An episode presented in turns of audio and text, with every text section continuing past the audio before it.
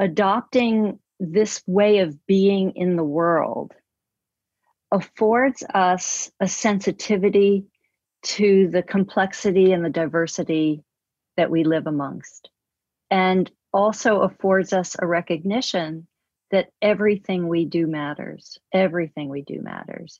And that, if you will, our fingerprints are on everything, even the fact that we do the things that we believe we have to do, like go to school or pay our taxes, that in the very act of doing that, we are the ones who keep those practices alive, that we aren't insignificant and we aren't being oppressed by, you know, rules and laws. We're keeping those rules and laws alive as we interact with each other every day.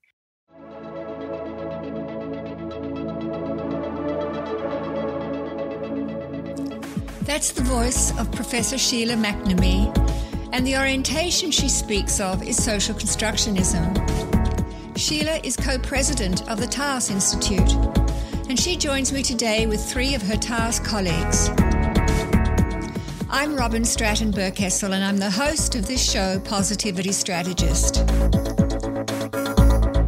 Now, this season of Positivity Strategist has been a collaboration with the Taos Institute, and this episode is the grand finale of our beautiful collaboration. Our topic of these last 11 shows has been to highlight the innovations in social construction as practice and bring them to you. Our podcast guests are Taos associates and contributors to a significant book that brings many more social constructionist practices to public awareness, including chapters from researchers, educators, therapists, organization development consultants, healthcare professionals, and community development organizers. The book, called The Sage Handbook of Social Constructionist Practice, is available from October 2020. Yes, I have four guests for you today.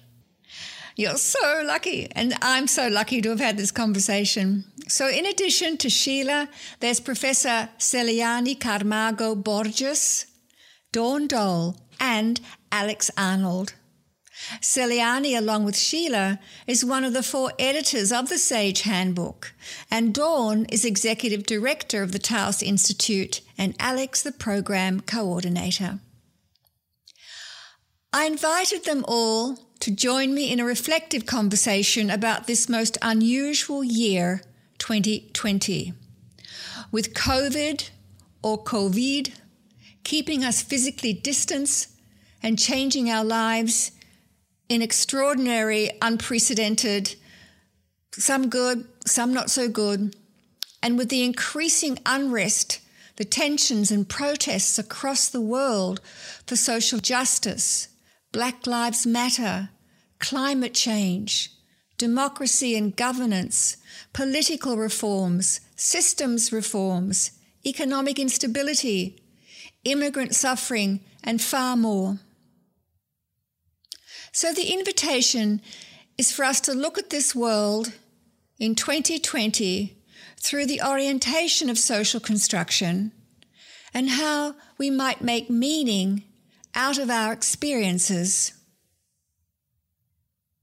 The time is so ripe for conversations that truly matter and seeking to understand difference. Sheila starts our conversation. Um, yeah, I, I, would like to say a few things. Um, nobody wants uh, the kind of uh, uncertainty and uh, trauma that we've been experiencing in this calendar year, 2020, uh, in the form of the pandemic, in the form of uh, political protests, um, protests about uh, violence towards people of color, and you know all of the issues globally. Nobody wants to experience any of that, and yet at the same time, in a odd way, I feel that the confluence of these tragedies um, really has highlighted the significance and the importance of the kind of work that we are doing and that we're talking about. Um, let me just give a very small example that, in the grand scheme of all those tragedies that I just mentioned, um, doesn't seem as significant, but it, it's it's where I live, um, and that is in in education in the academic context. And you know, academia, uh, the way we educate, is has not changed since it it evolved in the industrial era. I mean, prior to the industrial era, only elite boys were educated and so with industrialization now everybody you know is educated and it's you know many people have written and talked about this so i'm not saying anything new but it's it's sort of based on this factory model that uh, children are educated in by age not by ability simply by age and subjects are separated so we have silos and and things like that and so uh, my point is that we have needed a major overhaul of education for a very, very, very long time. And right now we see the terror of people returning to school, you know, young children returning to spaces that don't seem safe. Nationally, in the US, we see the return of students to university campuses and then you know being sent home uh, spreading the virus even more instead of keeping them on campus where they at least could quarantine and and all sorts of things are happening that are making us look at how we educate and could could we do this better? You know how do we connect? So my own experience last march um, was to move all my in-person seminars online where you know 20 or 12 people depending on which seminar i was teaching a small group sitting around a table really feeling and being with each other. And then we moved on to zoom and um, we couldn't maintain that kind of connection and yet we knew each other well now this semester i'm also teaching online but we're all pitching in there is this already this sense of collaboration that we are in this together and we need to work together and be tolerant and supportive. And these are students who haven't even learned these ideas yet, but they're already coming with this kind of attitude um, and willingness to work together in ways that I haven't seen before. And so um, I think that all of everything that's in the handbook, all of the episodes of this podcast series really uh, it's all coming at a time when it, it couldn't be needed more and that uh, maybe it, the time has come for this major transformation in how we live and work together yeah thanks for that sheila um, alex i know you have a son Thomas 10, right? So mm-hmm. how is this? And and you said that when you were listening to Grow and to Chertoux, Chertoux, mm-hmm. um, who both spoke about education and the change, you know, reflecting a little bit what Sheila's been saying about, you know, the educational um, structure goes back to the factory model. Um, and yet you you said that those two episodes specifically on rethinking, reimagining, reevaluating, uh, restructuring education really were very powerful for you in view of your own son. So um, I'd love you to say what that meant to you. Yes, thank you. Um, I think for me was reassuring that to, to hear those episodes because I think all of these ideas were were telling me this is already being done. There are already people rethinking what ed- education should be like, and and all these ideas are already being explored. So, so shifting to being at home, shifting to the virtual learning, was a disruption, but um, I didn't feel so isolated. I didn't feel so alone, and and in in this completely new experience.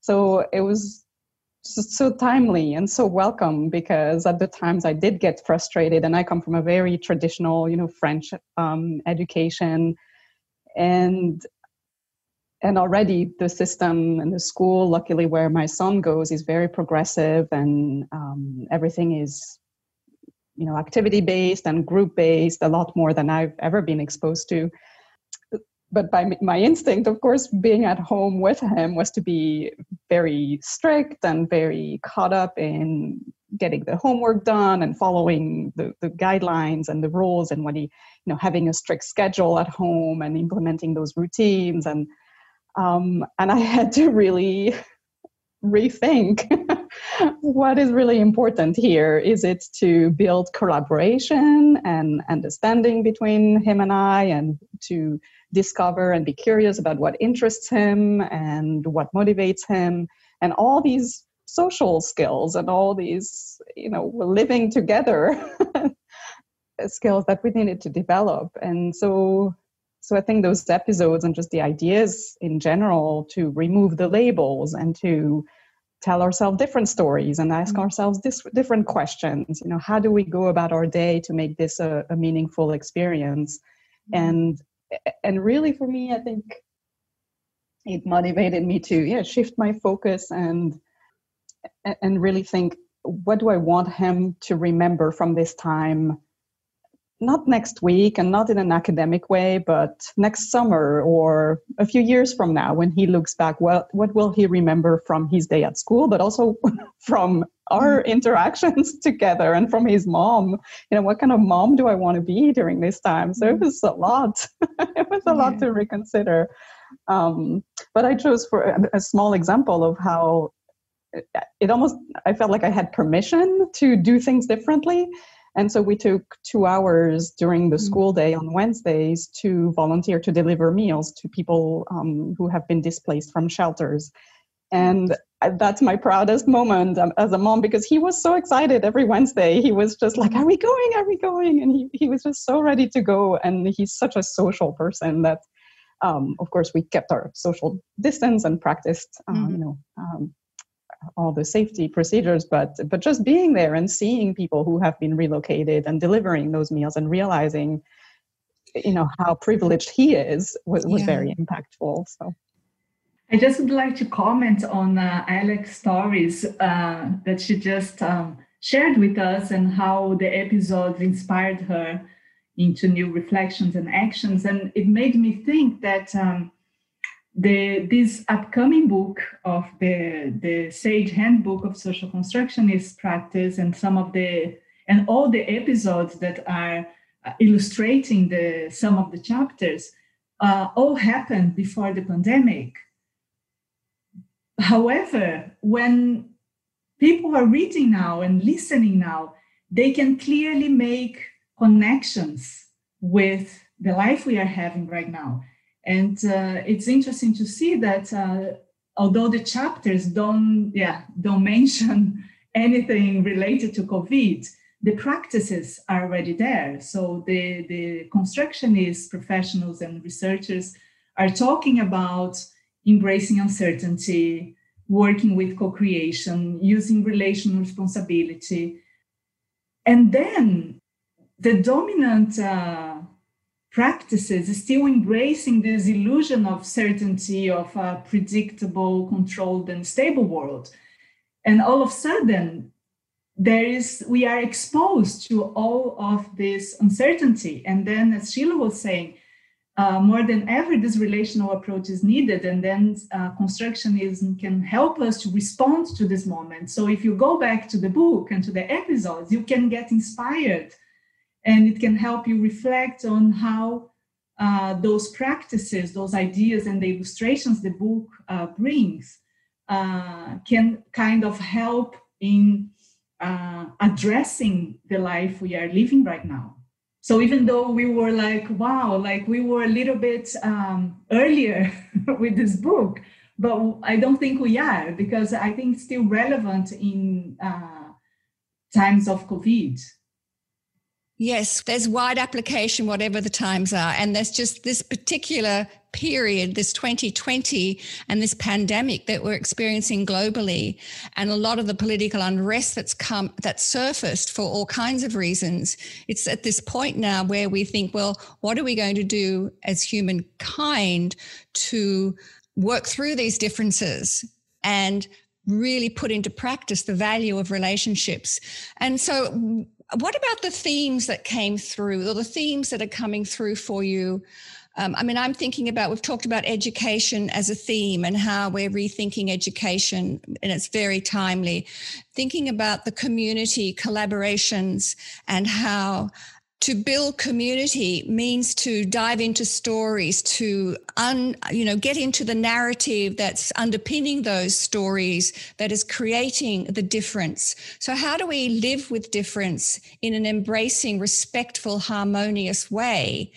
And so there are a couple of the themes. And something for me was that there is a tendency to be moving more into our own bubbles right and yet we talk about, you know, for example, Winslade, uh, John Winslade talked about, you know, if you want to really get good at narrative mediation, and this was the episode that went live just before this one, then find a community of narrative mediators and learn from them. Pavel Nepustil talked about, you know, if you want to get over addiction recovery, work, be with people who have done that before and find out from their stories. So it's almost like find your tribe, find your community who gives you strength in what you're doing. That works both ways, right? So ideologically, we separate into um, bubbles or communities that support our worldview and yet they can be very opposing worldviews. So, do we learn to live with okay, we're going to be at loggerheads here and we'll just do that? Or how do we try to build those bridges or leap those chasms through what we know about relational processes and how we are socially constructing the worlds in which we live? I think that, um, you know, what John Winslade said, what Pavel said, you know, about find people who have experienced this and, you know, join with them and learn from them is is very good advice, but I also think it is absolutely critical that we connect with those who have very different views from our own. And the way to do that, and I think a lot of the the uh, people who have spoken and talked about their work in this podcast series have have indicated this, is to start with respect for the other's coherence, even if it's not co- the position is not coherent to us. So assume, in other words, that everybody has a coherent rationale for their beliefs. And instead of attacking it, be curious about it. Where does it come from? Because people don't sit around by themselves and dream up these ideas we know from a constructionist perspective that meaning arises in what people do together. So when as people interact and engage with one another, they create meaning together. So if somebody has an idea that is seems evil or wrong, uh, it didn't just pop up from nowhere. It popped up from a community. And can we try to understand how that community thinks and in in asking those kinds of curious questions and listening respectfully oftentimes i think what we find is that there's a real vulnerability there for people that uh, oftentimes the a very what might appear to be a very extreme position is adopted to cover for a feeling of being vulnerable a feeling of maybe not being safe. And so you know i can connect with people who you know, have completely different ideological views than my own if i if i can hold on to that thought you know that this person doesn't feel safe this person feels vulnerable. It allows me to enter into conversation um, i might be i might be wrong. It, as we have that conversation maybe i come to find that, that person doesn't feel uh, unsafe or doesn't feel vulnerable, but at least that gives me a way of connecting that isn't an attack, isn't uh, a critique. And I, so I, I think, you know, to, to summarize that we need to reach across, we need to reach out of our bubbles and, and try to connect in ways that create um, create a way for us to coordinate multiplicity, coordinate multiple views. We're never going to all believe the same thing. We're never going to all stand in the same bubble. So we are left with two choices to attempt to annihilate each other or to attempt to coordinate and find a way to coexist. And Dawn, you're listening to so many webinars, and so are you, Alex, you know, that we put on through the Taos Institute. What are some of the conversations that you're hearing, that you're witnessing, um, that, you know, the associates are talking about? You know, what are other possibilities here as Sheila identifies? Something that's striking me every day, something that comes to mind every day in the last five months, in addition to COVID, is the racial unrest in the United States and around the world. And when I think of how we're dealing with that as a society, as a community, through policing, through, um, you know, back, you know, going back to law and order, we're not moving into a place of community building. And I, I have this hope and an image of blacks and whites and browns sitting down at the table together. Anytime something happens that seems to be a police issue or a law and order issue or uh, an issue of unrest and injustice, instead of moving to arresting and getting the guns out, we sit together and have open dialogue, open conversation. Um, I, I'm thinking of some of Harlene's words that she wrote in the last Taos Institute Brief Encounter, which is a short article that we put in our monthly newsletter. And she talks about dialogue and moving to a place where what she says is, I speak to invite the other person to speak. And I listen to their story and respond to what I've heard and to understand as best I can. So it goes back to what Sheila was talking about that we need to be open and curious, be present with the others that are experiencing injustice, and we need to listen and believe mm-hmm. their stories um, with an attitude and a tone of openness and curiosity and willingness to work through it together. Um, I just got done teaching or facilitating a seven week white privilege course. And it it looks at white privilege from a historical perspective.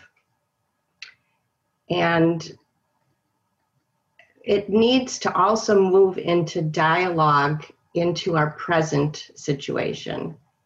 And the, again, going back to the listening and being together at the table. So I, I just keep imagining instead of police reacting violently to people that are protesting, let's come together and and find ways to build the community in that way through conversation and understanding.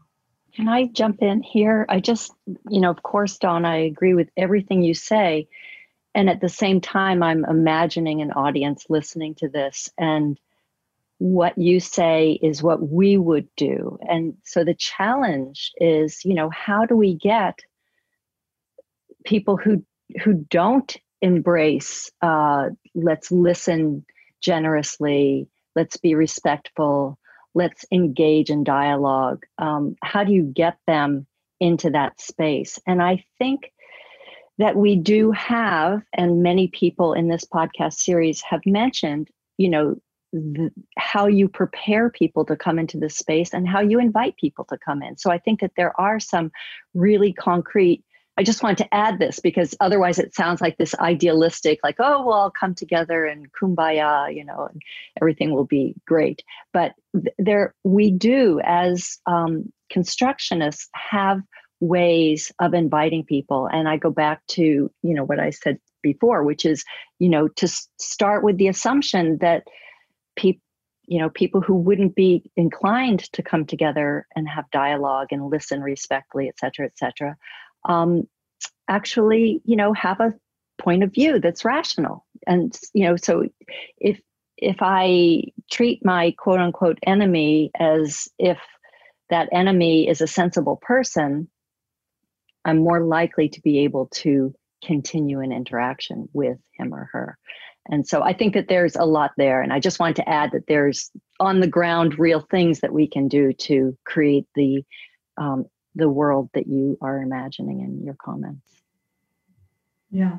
And my hope here is that the sense of urgency that we are living right now with the pandemic will kind of open up the curiosity of people and professionals to search for other ways to create those bridges, to connect people, to have a dialogue. And then again, from a constructionist perspective, we have many um, ways of doing it, of setting up the space, of working uh, uh, along in a more participatory way. And the book is profiling many of those uh, approaches, such as appreciative inquiry, action research, the dialogue theories. So um, what we have been working for such a long time, it seems like right now there's a there might be a, a, a more curious approach or a curious um, move into expanding this uh, understanding on how to do it. So, one of the things that I think this is really great where we're going with this, and I'm thinking that what our guests and our authors have shared with us in our podcast. Most of this work is done in a container. Like, you know, there's research that's being done, there are communities that we're actively working with, and and so the spontaneity, the um, opportunity to be this way without a framework or a structure or a scaffolding, then, you know, that's, I think, what being somebody who has this orientation, there's a huge responsibility to be able to act in this way. And I think, you know, Janet Newbury does it very beautifully in, um, she talks about the safety of it um, so, how you do it safely. And again, this is in a contained context rather than, although she's living in an Indigenous um, population just off Vancouver Island. So, she talks about being very aware of our own privilege. And you mentioned that, Dawn, you know, you were working, doing some training in this. So, I think we're really good at training others facilitating, designing, facilitating experiences, recognizing our own privilege if we are doing this, making sure it's safe for the participants. And that safety has a whole lot of different you know, nuances around that. And again, coming down to our own role. So again, I know I'm being devil's advocate here, but it's like, and you know, being an appreciative inquiry practitioner, also it's like you be it, you you do the work, but you also do it through you know your body. And so again that's something janet newbury talks about um, that you feel it in your body. And i think when we're experiencing these hideous things that we're witnessing whether we're part of it or not but we can see it on our screens and read it in our newspapers we get this visceral response. We get this embodied response. So i think our bodies are telling us a hell of a lot.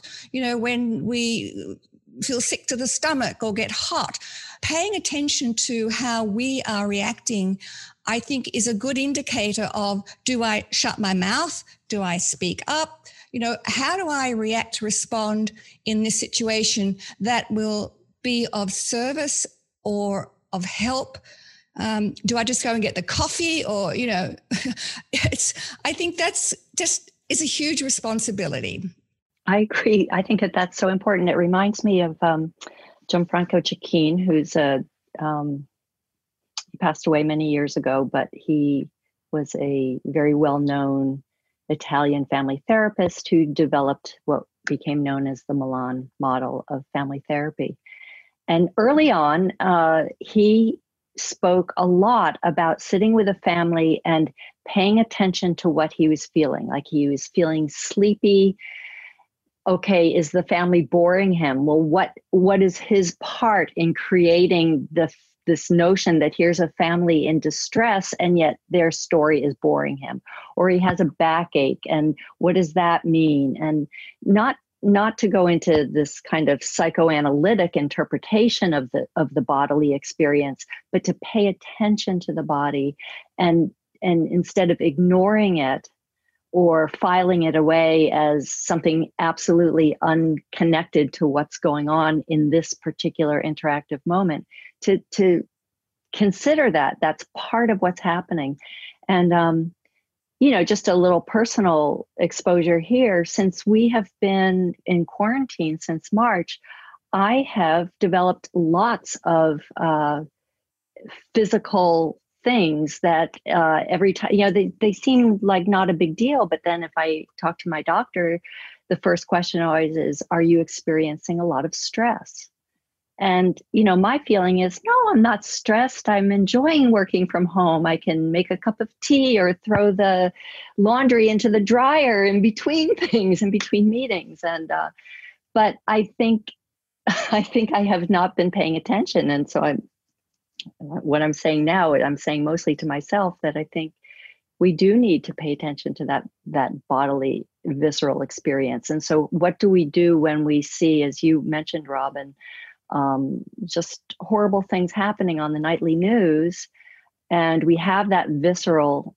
embodiment, um, can we take that and use it to create some small but significant change?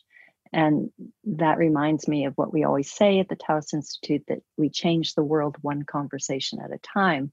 So I may not be able to go to Portland, Oregon, and you know part the c- conflicting parties and pr- produce peace, but how I talk, for example, with my students can make a huge difference. And um, so I think doing what we can do, paying attention to our bodies, is is really critical. And Robyn, you asked about what are we experiencing with some of our Taos Institute programming. And we host a dialogue with the author each month. And last month, we held a dialogue with the authors from the book, the Taos Institute publication called Thriving Women, Thriving World An Invitation to Dialogue, Healing, and Inspired Actions. And Diana Whitney and her um, group of authors, Carolyn Adams Miller, Tanya Cruz Teller, um, several others, uh, were on the call with about 100 people and had an amazing conversation looking at how we can use appreciative inquiry questions and conversations to move to a space of healing um, together. And you know how does that move us then into actions that can help change the world? And um, they looked at it through the perspective of women's issues but more so as a global uh, family working towards um, really making the world a better place for all um, through the women's issues. So anyway so that was an, an inspiration and just an amazing conversation um, with that book and the authors. That's wonderful, Dawn. Uh, and that that reminds us that, um, and Mary Gergen talked about this, you know, that we are all stories and we can restore our life. And um, that came up time and time again. What's the narrative that's underpinning your own personal story and creating your identity? Um, so, you know, all of these things are so highly relevant. And I'm thinking too of both David Hooker's episode, which was on um, transform transformative community conferencing that was so incredibly powerful where he uses performance coming back to the notion of feeling it and being it in your body so david's using performance as a way to to surface some of these narratives that inform our identity which may or not be the identity that we choose but we're you know being acculturated into it and then, of course, Lois Holzman talks about play and performance. And she talks about, you know, there's the cognitive, there's a very intellectual part of this, which we're very good at ideas and concepts and theories. Um, and looking at these things. And there's also this idea that we need to perform it, bring it out. And it's through that performance that we often uncover. Improv is a great way of doing that as well. Um, and I know, Celiane, you're very much into the innovation side of things too. Does performance and play, you know, as a way of um, connecting with these ideas feature in what you do? Well, definitely, definitely. And um, yeah, and one of the, the chapters from the book that I wrote together with Sheila, we are also trying to talk about innovation in research. So, how can we use more of play and improv and performance to create knowledge? And I think there's no best time than now to, to turn it around and to create new performances by performing uh, together. So, what we have been always talking about uh, having a global mindset with a local sensibility or sensitivity. I think now is the best time to apply it. All of us globally uh, are experiencing the same phenomenon, but locally we are in need of different things. But we can have this global mindset and see how can we perform locally new ways of um, of behaving, of uh, living around. And um, and I, I, like very much uh, the the the concept uh, that Sheila wrote about the relation responsibility and how can we shift the focus on individuals and start looking at uh, how interconnected we are and how we can uh, take responsibility for it and not just as individuals but the whole system together affecting one another so yeah, I think play, performance, and improvisation uh, is a good way out, a good uh, format of uh, working and creating new new possibilities. And what's fascinating is that that hasn't necessarily been impeded by our physical distancing.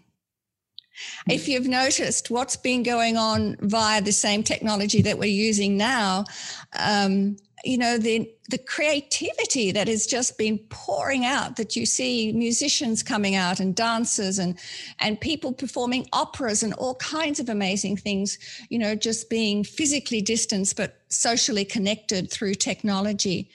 I just want to add to that Robyn because um, uh, improv can be so challenging in the way that uh, you are creating the moment right very much focusing the present and because we are living this uncertain time now and we need to recreate, and everybody knows that is new for everyone, I think, as Sheila said, there is a, a kind of a willingness to try and to fail and to be together. There's more tolerance. And I have been noticing that also at the university and in other meetings that people are more, they're willing to be there and to do differently without feeling um, awkward or they might fail because we are all on the same boat in that, trying out new things. So this is the this is amazing to see happening.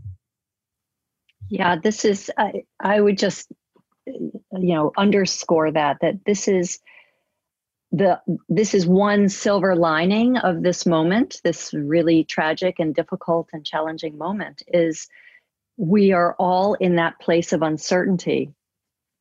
And so we are willing to make ourselves uh, you know open to anything able to improvise vulnerable to each other.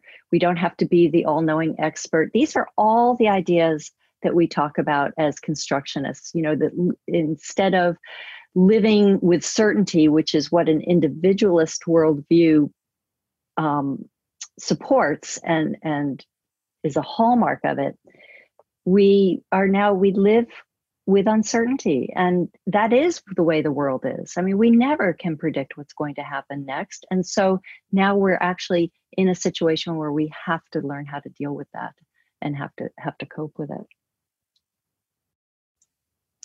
to me that um, reminds me i don't remember which episode but one that talks about power differential and you know creating that safety for everyone to be able to show up um, on the same level. And and since we're speaking about technology and and everything that's been available i've noticed that the technology has actually created a bit of that safety like allowing people to be vulnerable and because we're all on the screen and we all occupy that same space on the screen. So it puts us puts us all in a room face to face too instead of seeing maybe in a classroom style or even around a board or a conference uh, big conference table you know. Um, that i've noticed that people are more willing to own their space and to speak up. I think there i've also noticed some practices where when you join a zoom meeting there's almost this natural um, you know tendency for people to connect with each other and check in just like we did today you know check in with each person and really giving space to each person which doesn't necessarily happen when you enter a, a conference room or a meeting in person. Um, and also some um, i think some gestures and practices that i've noticed like so many meetings i've joined have started more and more to to with um, you know coming into the space acknowledging we're all on zoom probably way too much but let's take a break let's take some deep breath and doing you know some meditations at the beginning of meetings. I found more and more common. Uh, i've seen people using a lot of you know hand gestures or hand on the heart. So i think people are naturally developing these new practices to that are i found very powerful so almost more powerful than sometimes when you're in a space that can be intimidating or with people in the room that have you know more presence and, and an intimidating uh, energy to them I, I found that thankfully the technology has opened up a lot a lot of ways for people to connect and more people i think to uh, removing the you know transportation or scheduling uh, struggles that that some people have to join things that maybe weren't available to them before. Yeah i would like to add um, to that, Alex, uh, related to technology, because um, also I think it's very important. It's very important to say how uh, the pandemic also is showing the the unequal world we are living in. So we are talking from a very privileged position, right? That we we can play around that and we have uh, the safety the safety of having our jobs our homes and everything. And we know that there are many people out there um, who must deal with food and job um, insecurities. But still with technology there's a movement happening around there. And i was thinking right now like um, in Brazil, with the pandemic starting and all these uh, unemployed people and uh, struggling with uh, daily needs, uh, a, a, strong mov- movement around the, the right of basic income that it was already there, but really not unfolding, all of a sudden was approved uh, nationally. So people start having the right to have this basic income and so technology is also playing a role in helping people organize themselves and go after uh, some rights they believe they have or some yeah ideas or values that is it's easier to connect and create this big wave. Yeah, of course, that reminds me too of um, Gail Simon and uh, Leah Salter, who talked to us about the transmaterial worlding, which was a concept new to me. But then when I, you know, had the conversation and read about it, I realized that, of course, you know, we have our relationship with our digital devices. We have our relationships with trees and nature, and and so you know, we do live in this world that it's full of um, animate and inanimate um, objects. that you know, the rocks are billions of years old and yet they're continually shaping and forming. So it really gives another perspective. And so you know the fact that we are now in a situation where we're may for many of the population may not have embraced technology through you know the digital tools are now doing it and finding that they can they can manage with that. So I think, you know, again, thinking of Mary Gergen's lovely quote, she, um, and she was talking it in terms of like the relational aspect, and it applies here too that, you know, things can always be otherwise, right? It doesn't have to be the way it is or the way I want it to be. Things can be otherwise. And that one of the themes that came through to me in listening to these remarkable um, human beings is that. Um, that finding social construction as a worldview, as an orientation, was liberating, right? It gave them that the world doesn't have to be that way. I can reauthor my story. I can do things differently. I can listen differently. I can take action differently.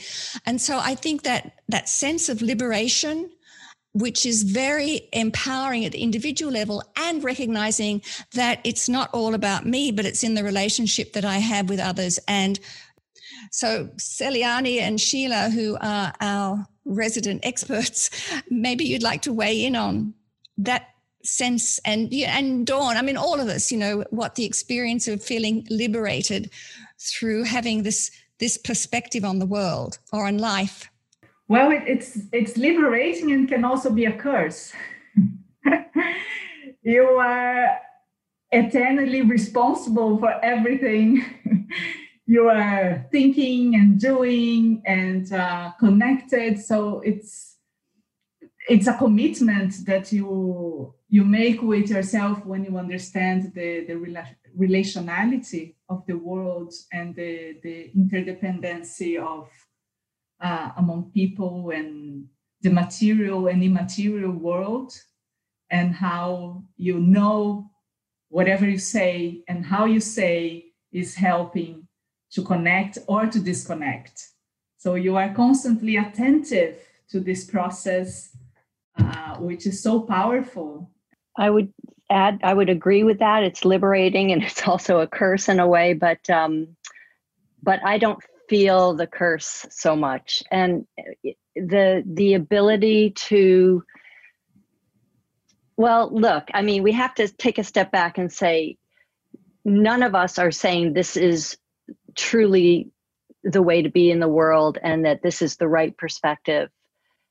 We're not even in that conversation about right and wrong and this theory versus that theory which one explains human behavior best that's not even an issue. The issue is adopting this way of being in the world affords us a sensitivity to the complexity and the diversity that we live amongst, and also affords us a recognition that everything we do matters. Everything we do matters.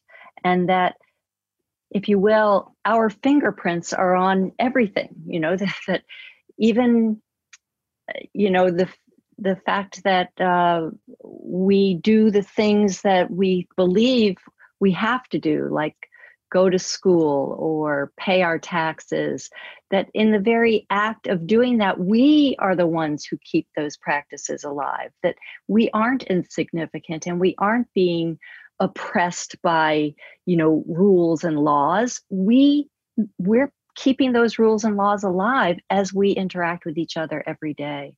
And so um, i i think that that way of approaching our lives is so powerful. And again i just want to emphasize it's not a fact it's not a truth but it is a choice of how we live our lives and I think it's a very powerful one because we don't feel um, impotent to make change. We feel that we can we can make a change, even if it's a small one, even if it's only in our little bubble. But you know, just we use the virus as a metaphor here. You know, you have your little bubble, and one person leaves that bubble, and all of a sudden it's spreading elsewhere. Let's think about these ideas about collaboration and uh, being relationally sensitive and relationally responsible as being like that virus that you know you do it where you can do it knowing that some people in that little bubble are going to move out and you know bring these ideas to others and it's just going to grow and proliferate in that way sort of like you know the pebble dropping in the water and all the rings emerging from it and sheila that reminds me of the beginning of the taos institute you know 20 some 27 years ago now almost that yeah. it was a small group of people that came together for the first time to talk about these ideas um, how social construction influenced and in, informed the various practices and then those seven people's conversations and exploration together expanded to a group of maybe 50 and then it turned into a group of 300 that gathered for a meeting and then those spread. So over 27 years these ideas and practices um, in the various disciplines and domains have expanded exponentially um, just bubbling out into the world. And so i'm so grateful for the taos institute for that process and that relational sensitivity to uh, making the world a better place through our relationships and our dialogues. How beautifully said from the executive director, Dawn Dole. and Dawn, you've been in each of the episodes sharing some of the, the uh, opportunities that exist by some of the courses and the webinars and the uh, trainings and the classes that are offered at Taos. So um, people will continue to find those as they, they look at the different episodes um, on our sites. Speaking of our sites, I want to jump in to say how grateful we are for your interest and continued support. And let me remind you to hear every show in this season dedicated to social construction as practice, and to listen to my rich conversations and interviews with 11 Taos associate authors, and to access helpful links to their works, please visit positivitystrategist.com slash podcast where you'll see all our seasons presented, and this one is season five Social Construction. So, dear collaborators, as we bring our podcast season to a close, what other thoughts, feelings, ideas might we want to share? Um, I, I would like to as a closing remark, just thank you, Robyn, profoundly for your commitment to this project and your outstanding ability to interview people and you know be in conversation with them and and um, it's this kind of partnership I, i've said this elsewhere dawn and Celiane have heard me say this but um, it's the, the partnership with you is iconic in terms of what the Taos Institute stands for. You find a way to partner with some, someone eh, who has a skill that you don't have. You know, none of us have this skill of uh, doing podcasts. Um, maybe we could develop it, but um, but you do. And in in partnering, we've had these incredibly rich conversations. I think, which in some ways go beyond the book. You know, the, the book the, the chapters are there, they're great. But when you can talk with the author and hear the passion and the commitment and the little nuanced details and and stories um, that you know don't get into mm-hmm. the chapter, uh, it's just so powerful. So I would like to really thank you for for working with us on this and just being so great. Yeah, I think it's those little stories that are so meaningful when people share their own you know anecdotes. Um, that's the fun part. It's it it's um, reading is one thing and that's just one modality but hearing is a, a much more intimate modality. So you you you um you know you seek to just dive a little more deeply into you know what inspires what moves what gives hope um, what people are grateful for and, and what are the things that maybe worry them so you know yeah great thanks thank you yeah, I make Sheila words my words. it's been an incredible journey, uh, Robyn, being with you and translating this book in different formats and expanding the conversation. It has been so powerful. And uh, yeah, so who knows what will happen, what new realities will be created with this combination of the podcast, mm. the books, and more conversations to, mm. to happen. I love what Sheila said um, that you know the a takeaway is really that nothing is too small that any word conversation um, can be the start of a spread. And and it's such a powerful message. You know sometimes it's intimidating to think of you know a book chapter or even a podcast. And the, of course our our guests are such incredible mm. um, you know researcher practitioners. They do such big things. And i think for me is um, walking away with the idea that all of us you know no matter our experience as long as we're open to these ideas we can have a small impact that trickles into into something big just like this podcast. You know we're here a year later after an idea and and here we have this incredible podcast series mm-hmm. which I, I, love to think that it keeps living. It keeps mm-hmm. living and growing and it's not over. Yeah. it's really just the beginning of something. So it's great. really great. Thank you everyone. That's lovely. Thank you. I'm kind of bastardizing a quote here um, by way of conclusion um, and again, it actually comes from Janet Newbury, and she's talking about community um, building practices. But I think we could talk about, I mean, it is all about community building. I think whether you're talking about, you know, in your organization, in your school, in your family, um, they're all communities. So it's this question, and she has it in the book how can community building practices be done in a way that attend to difference and are genuinely committed to consider power relations and how they play out when working amidst differences? Learning to live with difference in a caring way um, would be wonderful. Is possible.